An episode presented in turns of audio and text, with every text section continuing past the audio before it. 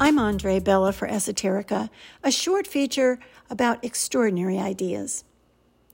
My Buddhist friends talk about not being attached to material things, but I'm a Taurus, and yes, I love my stuff. One of my prized possessions is a seven foot brass and silver faced grandfather clock made in Scotland in the 1700s. So I'd be trying to fool you and myself if I told you that the night of the clock disaster was anything less than a huge tragedy. In 1969, my husband Dean and I were fresh out of college when he was drafted into the Army. We feared he might be sent to Vietnam, but much to our surprise and delight, he was sent to Germany, where we spent two happy years camping in our VW bus, eating bratwurst, and pretending we weren't with the U.S. military. At the end of those two years, we jumped through all the military hoops required for a European out, meaning that Dean was discharged in Germany rather than the U.S., making it possible for us to have an additional 365 days of freedom in Europe and still get a free ride home, compliments of the U.S. Army. We found jobs in St. Andrews, Scotland, known as the home of golf. Dean worked as a greenskeeper on the old course, and I worked in a woolen mill overlooking the legendary Royal and Ancient Clubhouse, famous for its men only membership. Queen Victoria may have invented golf, but she would never have been allowed to set foot in the clubhouse. Our time in Scotland went too fast. I loved my job at the woolen mill, where my coworkers laughed at my American accent and found my inability to make change from a five pound note hopelessly funny. In my defense, this was before the Brits kicking and screaming, changed to a metric monetary system. So I still had to figure out those mind boggling pounds, shillings, and pence.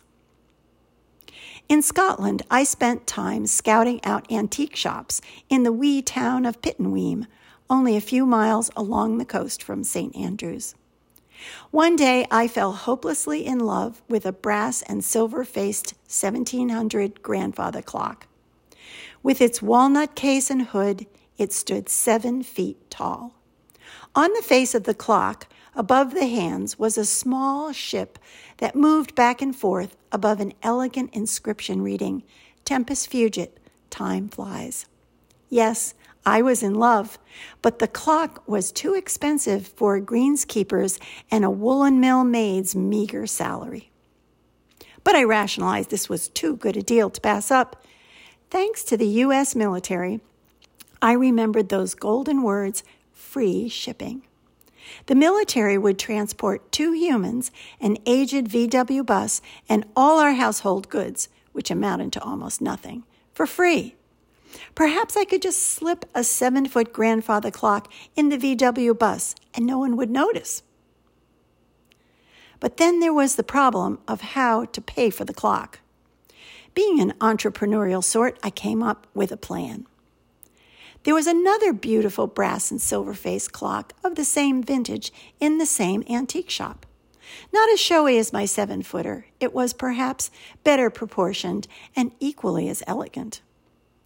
Considering the free shipping option, I figured that if I could get enough money to buy both when I got back to the States, I could sell the smaller one, making enough to pay off the entire loan and have my lovely seven footer all to myself.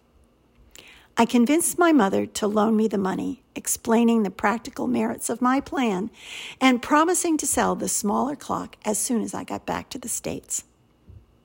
When it was time to go home, the military stuffed everything inside the old VW bus including the two clocks, reclined like sleeping campers on the bed in the back.